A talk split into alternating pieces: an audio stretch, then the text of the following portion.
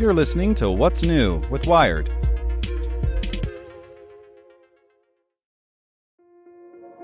This episode is brought to you by Kia's first three row, all electric SUV, the Kia EV9, with available all wheel drive and seating for up to seven adults. With 0 to 60 speed that thrills you one minute and available lounge seats that unwind you the next. Visit kia.com slash EV9 to learn more. Ask your Kia dealer for availability. No system, no matter how advanced, can compensate for all driver error and or driving conditions. Always drive safely.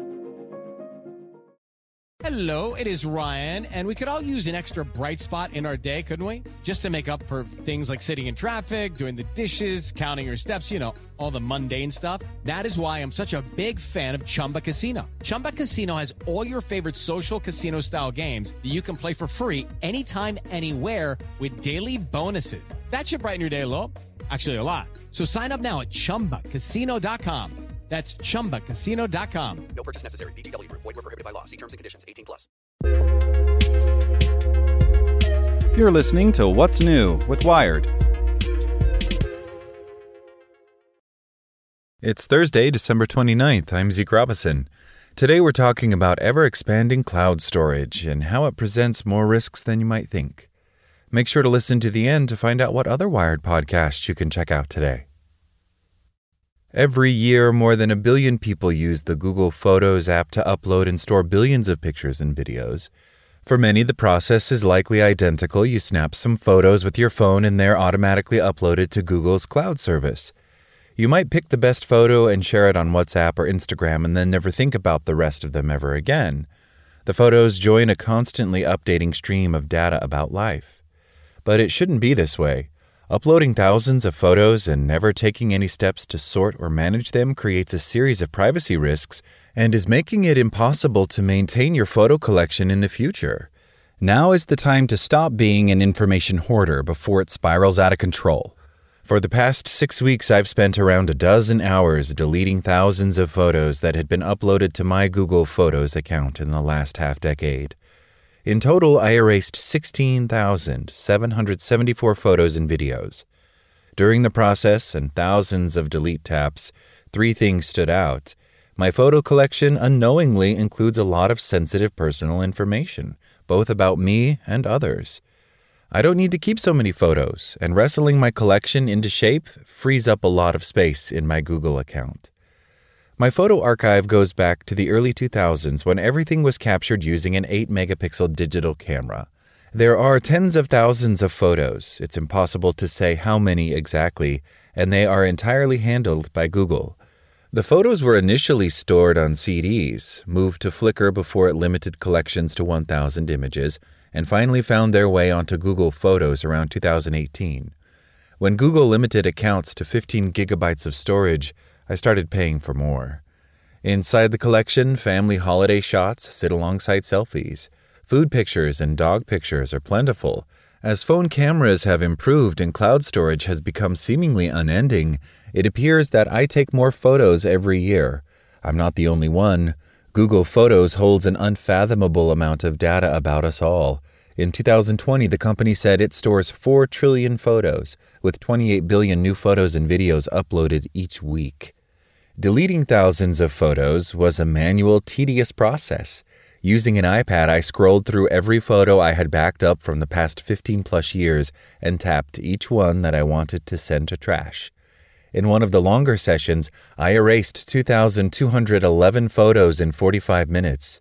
The majority of photos binned were duplicates. Instead of having 16 pictures of me running through a forest, only the best two or three remain. Thousands of screenshots were culled. The moment I was verified on Twitter and the news article about a goat being arrested didn't make it through the process unscathed. But beneath the surface, there were plenty of images that should never have been kept in the first place. For years, I had been keeping photos of passports, my own and those of friends who had sent me the details for booking trips. I found photos of the details needed to log into my bank account. I was storing people's addresses and screenshots of directions to their homes. The list goes on private email addresses, NSFW photos, screenshots of embarrassing conversations, common running routes and travel directions, pictures of notebooks from sensitive meetings. Huge swaths of my life were stored in my photos. I didn't know they were there or had forgotten about them as soon as they weren't useful. Each of these presents a risk. While Google makes the vast majority of its profits from advertising, its privacy policy says it won't show you personalized ads based on your photos. The company has a strong data security record. Successful hacks against the company are incredibly rare. However, each piece of data that you're unnecessarily storing adds a little extra hazard if something does go wrong. Documents could be used to assist with identity theft, while other personal details could contribute to building up a picture of who you talk to, where you live, and the places you frequent. Aside from any potential data breaches, my photos could potentially be accessed if my phone is lost or stolen. These issues aren't unique to Google Photos, they equally apply to any online photo storage service. But there are other reasons to spend some time clearing up your photos. Ever expanding cloud storage makes it possible to keep taking photos and adding to the pile. Once sorted, it has been easier to find specific events and the best photos from them. If I had waited another few years, the task would have been too daunting to even start. In another 10 years, I may have taken an extra 20,000 or 40,000 photos. Now I plan on sorting the most recent photos once a year. Plus, practically speaking, there is now more space in my Google account. Before I started deleting everything, I used up around 80 gigabytes of storage. I've decreased this to about 60 gigabytes.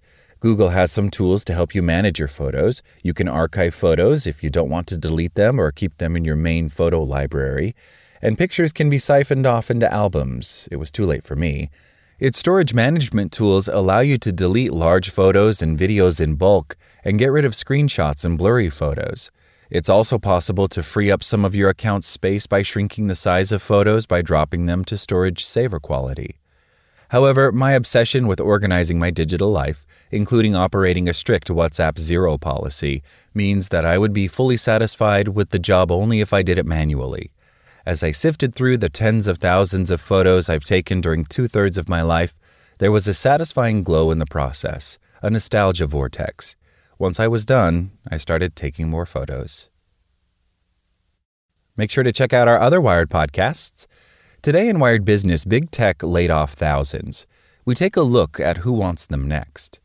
Checking in on Wired Science, electric cars are everywhere, but electric aircraft are still a novelty. We look at why. And on Wired Security, the list is in the most dangerous people on the internet in 2022. Listen to these stories and more at wired.com/podcasts. Thanks for listening to Wired. Check back in tomorrow to hear more stories from wired.com. Without the ones like you who work tirelessly to keep things running, everything would suddenly stop. Hospitals, factories, schools, and power plants, they all depend on you. No matter the weather, emergency, or time of day, you're the ones who get it done. At Grainger, we're here for you with professional grade industrial supplies. Count on real time product availability and fast delivery. Call clickgrainger.com or just stop by. Grainger for the ones who get it done.